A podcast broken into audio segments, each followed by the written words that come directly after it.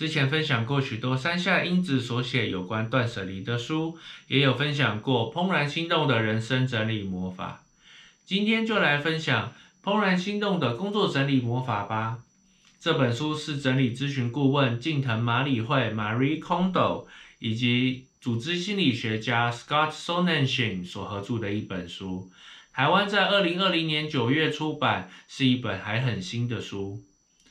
请先试想一下，一大早进入办公室的时候，映入眼帘的是什么呢？如果是杂乱的办公桌，想必令人沮丧吧。而且杂乱的办公桌常常会找不到文件，假如临时有事需要请同事帮忙拿东西，也很难协助。所以，就让这本书开始告诉大家如何整理工作环境，提升效率吧。首先是一开始的心态。想要成为什么样的人，想要过什么样的生活，其实是最重要的态度。因为工作上的资料常常更新，文件和纸张也会迅速的累积。如果没有一定程度的自觉，即便整理好，也会很快就变乱。所以，有强烈的动机以及对理想工作环境的想象，才是最重要的出发点。在这边可以闭上眼睛，用电影画面来呈现环境、行为与感受。一进到办公室的时候，桌上除了手机、电脑和盆栽，什么都没有，一切东西都一目了然，所以找东西很快，用完归位也很快。然后把咖啡放在精心挑选的杯垫上，开始工作。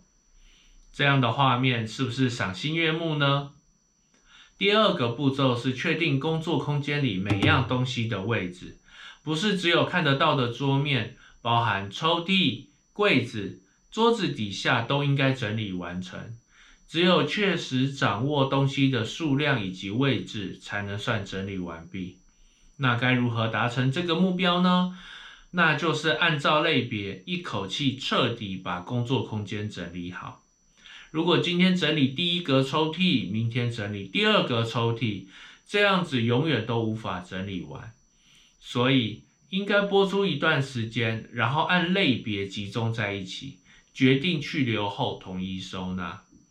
类别可以分为心动的物品、工作所需的物品以及帮助实现未来的物品。整理顺序为书、文件、小东西、纪念品。按照这样的顺序整理分类，才不会功亏一篑。这就是怦然心动整理法的精髓。第三个步骤是整理完之后的收纳。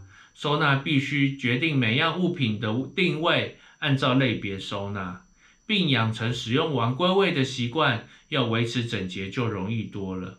另外，善用盒子直立收纳。举例来说，像文件类零散的纸张，用直立的方式才容易拿到。其他像便利贴、橡皮擦也是一样的道理。收纳的最后一个诀窍是桌面基本上不放任何东西，在抽屉或架子上为每个类别指定收纳处之后，桌面应该只放需要的东西，比方说笔电、装饰品或小盆栽。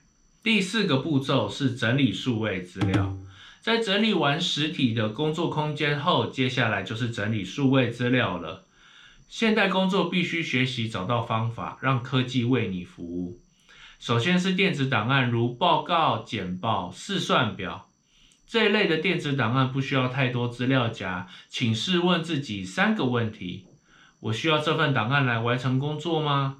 这份档案能指引或激励我未来的工作吗？这份档案让我心动吗？如果3题的答案都是否，那就把档案删了或移到存档区。当然，删除的前提是必须符合公司保留档案的规定规范。电脑桌面也应该整理清楚，在这里放一下最近的桌面。电脑桌面应该放的是马上会使用的档案，而且用完就移到相对应的资料夹。其他像是电子邮件跟手机应用程式也可以比照办理哦。像手机的 App， 之前在筛选过后也变得相当简洁呢。这本书还分享了麻理惠从整理作为副业到成为正职的心路历程，也分享了协助整理时各式各样的故事。其他还有介绍如何整理时间、整理决策、整理人脉、整理会议、整理团队等等方法。有兴趣可以把书拿来了解一下哦。这本书让我明白，整理能让你重新发现自我。整理时面对自己所拥有的物品，其实就是在面对自己的过去。有时我们会后悔买下某些东西，为自己的决定感到难堪。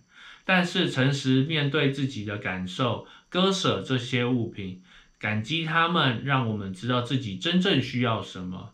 这个过程就是在肯定过去的选择。透过不断确认自己想要的东西，我们会逐渐建立起积极正面的心态，进而肯定自己所做的每个决定，让生活方式忠于自我。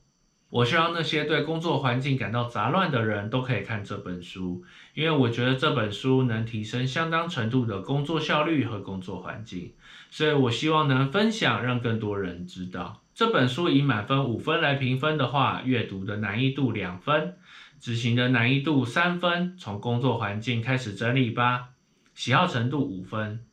今天的分享到这边也该告一段落，如果喜欢的话，欢迎分享给身边的朋友们，也可以留言分享你对环境整理的看法。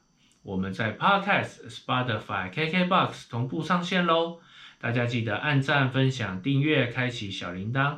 那些阅读教我的事，我们下次见，拜拜。